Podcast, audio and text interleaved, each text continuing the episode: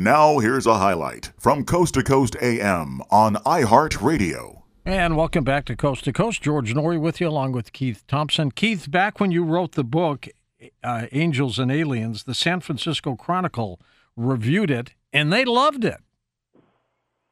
Yeah, they they said that um, it was uh, the most uh, fascinating book ever written on the subject, and that's everything an author would love to hear about their book. Another reviewer called it the most profound book.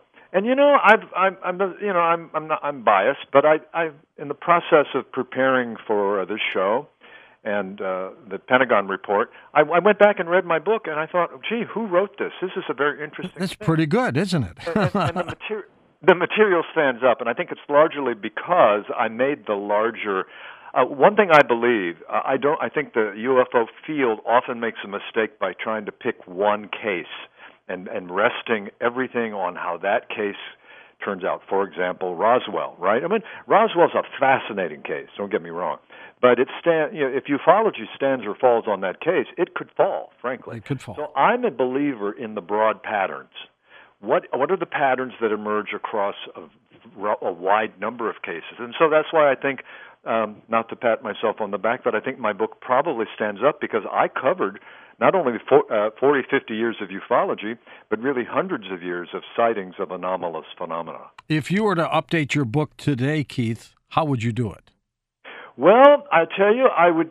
It, that, uh, another question to, to get at the same uh, uh, material there would be every now and then someone says, even though I don't believe a single case can uh, uh, should should be the the measure of the entire UFO phenomenon, every now and then someone says, Keith, tell me, I don't have time to study like you do. What is? Give me the. Granted, the patterns, larger patterns, are what matter. Give me the one case. Well, the one case I would uh, deal with, and it's one I'm sure you're familiar with, uh, and it was after my book went to press, the 2004 Zimbabwe sighting by 60 school children ah, yes, during right. the broad daylight of a saucer-like craft that landed in full view and a, a, a humanoid figure came out. I mean, it was an it was an immediate sensation. The kids went in and told the teachers. The teachers came and saw it. John Mack flew to Zimbabwe. He got them to take interviews in, in this is a mass sighting. This is close to the White House lawn. Oh my God! Most yeah. Americans have not ever heard of the case because it was shut out of the national media. And what a story! I mean, those kids weren't lying. They saw something. They, they weren't lying. I mean, they drew pictures in real time. Uh, they got telepath. These kids maybe didn't even use the words telepathy, but they got. They said, "I I got the feeling that they were saying something." Uh, to me. And and it, again, it was uh, mo- all the kids interviewed independently said there's something like I think they're here because our planet's in trouble. That's not something that uh, an ordinary child comes up with. No, you uh, don't. casually. Exactly. You had an opportunity to meet with the Dalai Lama when your book came out, and he wanted to talk with you about it, and you said no. What happened? Well, you know, that's a it's a uh, uh, it wasn't just me um, uh, he wanted to talk to, but I had finished the book, and I have to tell you, George, as you can probably imagine, for, there's a there's a there's a sense in which when you immerse yourself in the subject uh, like this, and and, uh, and finally get the book done, I kind of said I'm done with this subject for a while. So uh, that said, uh, there was a there was a delegation that was uh, the Dalai Lama had expressed interest in uh, learning about this phenomenon. And I was invited to join a small group, including Dr. John Mack, to fly to Dharamsala, India. And I was at a point where I thought, you know, I don't, the nature of my book is not to explain the phenomenon, but it's to discuss how the impact of the debate about the phenomenon shapes our sense of who we are. Anyway, it was a very respectful decline uh, to get on a plane to fly to India at that time of my life, out of my own pocket, by the way. I was invited to pay oh, for the trip. Pretty hefty change I, there. I just don't necessarily want to do that. You know, now if he were in New York, I, I, it sounds terribly arrogant. If the Dalai Lama were to come closer to me, I would. You'd go, or Ohio, your old home yeah, state. If, I was in California at the time, but yeah, I just thought, you know, I don't have the interest, and you know, I've never had any regrets. I understand the meeting went well and he was wonderfully whimsical and insightful about it. But I don't feel that I missed a lifetime opportunity. Whereabouts in Ohio uh, were you raised? I was raised in a town in the northwest called Lima, Ohio, spelled like the lima know bean. It, know it well. That's true. Yeah, and a combination of uh, uh, rural and industrial. And um, the longer I hang around this planet, the the more pleased I am that I did grow up in the Midwest. I I think there's something grounding about it. And even though at some point I said I want to go to the West and go west, young man, I want to get away from all this flatness. In retrospect it's not, there's really nothing wrong with being raised in a flat area where uh, a lot of common sense values hold. Because you know, if you're going to study phenomena like UFOs, it it pays to have your feet on the ground. And I do think I, I approached it from a place of not breathless excitation or being carried away, but really I said, look, I'm going to approach this from an evidence standpoint. I'll talk to abductees. I'll talk to contactees.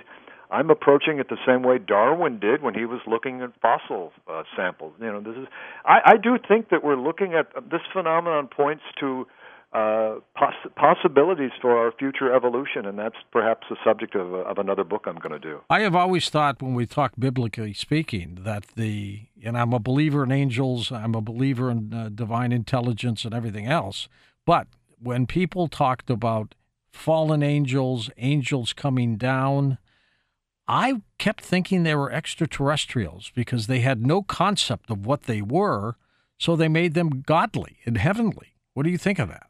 I think that I think there's something to that. We we are uh, destined to see things through our our frame, our lens. Uh, one analogy I often use is uh, look at the uh, the elementary optical cortex of a frog. A frog that lives in a pond has a very small uh, few optical receivers uh, enough to see uh, gray, black, uh, indistinct movements. But see, that's all a frog needs because he needs to be able to stick his tongue out and catch uh, flies. So he doesn't need to be able to perceive Picasso. Well, by analogy, human beings get along with a very limited kind of perception most of the time. We can get to work and get home and get to the gym and get to the baseball game with our kids. But uh, I believe what these experiences point to, whether UFOs or religious visions, we're already part of a larger world, George, and we have breakthroughs in which our vision gets larger.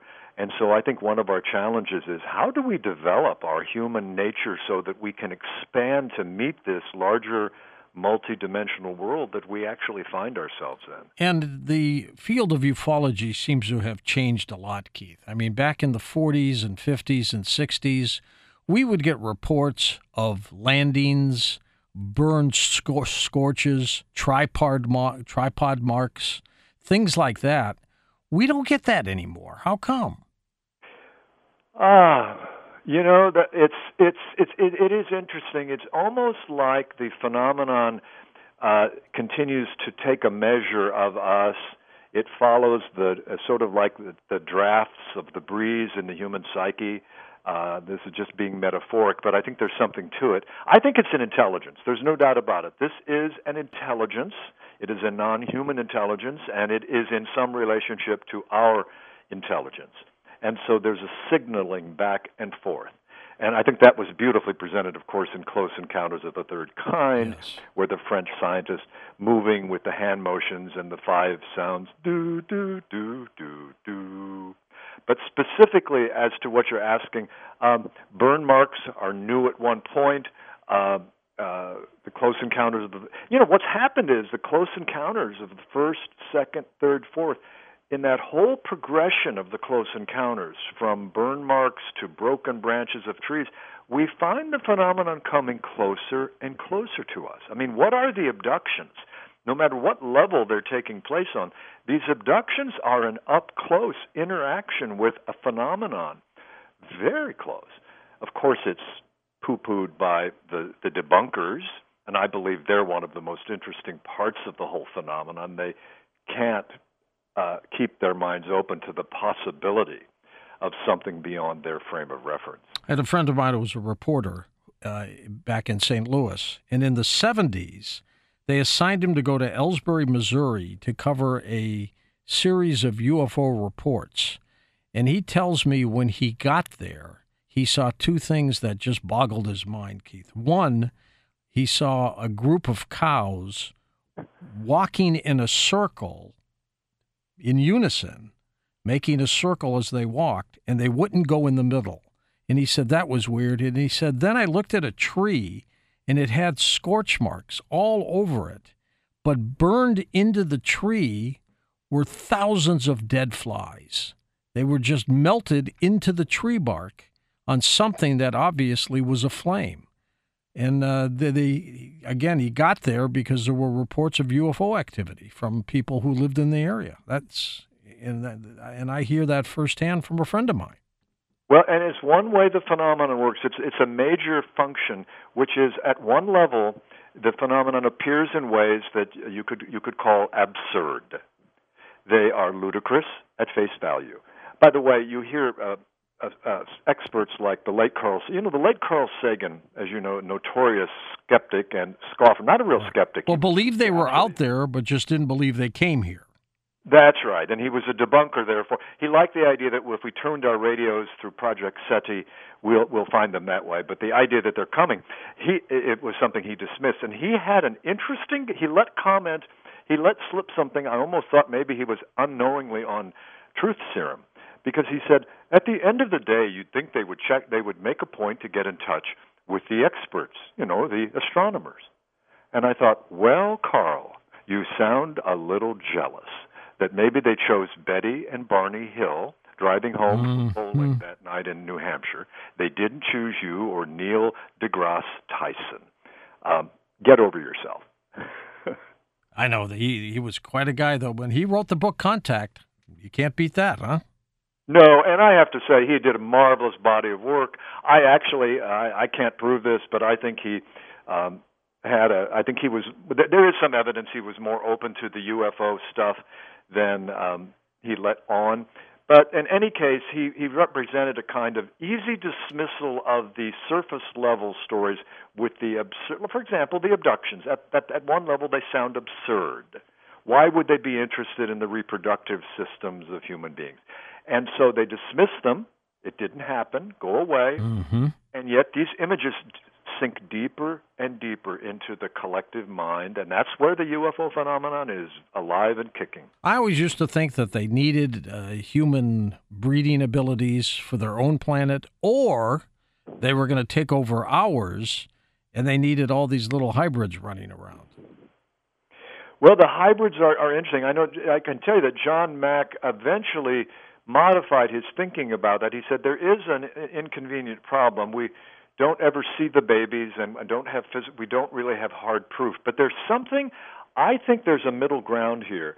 There is a phenomenon that very actively is inducing in us the belief that a hybrid experiment is going on. And what is the hybrid a good metaphor for? It's a metaphor for uh, a growing resonance, um, a boundary crossing between our realm and their realm, mm-hmm. humankind and other kind. Whether it's literally with hybrid, hybrid babies, who knows? We may see hybrid babies if they exist. But in the meantime, it's a very powerful metaphor for the joining of these two realms, and that's what interests me.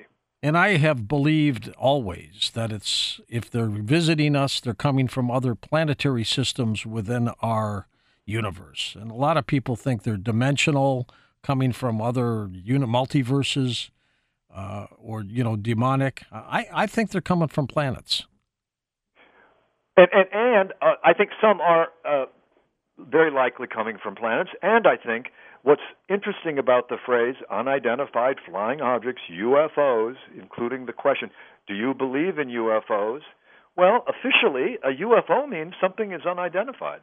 So I think what has happened is uh, different kinds of phenomena are probably mixed up in this together. That some UFOs are extraterrestrial and some are what some researchers call ultra terrestrial or interdimensional. This is what Jacques Vallée has written so much about. I think they could be both, and therefore we have a multitude of, of species, almost like the Star Wars bar scene, mm-hmm. a vast variety. I mean, you know, some of the aliens do look like grays. and some of the aliens do look like grasshoppers. I mean, and, and some look like us. Yeah, and some look like us. Listen to more Coast to Coast AM every weeknight at 1 a.m. Eastern and go to coasttocoastam.com for more.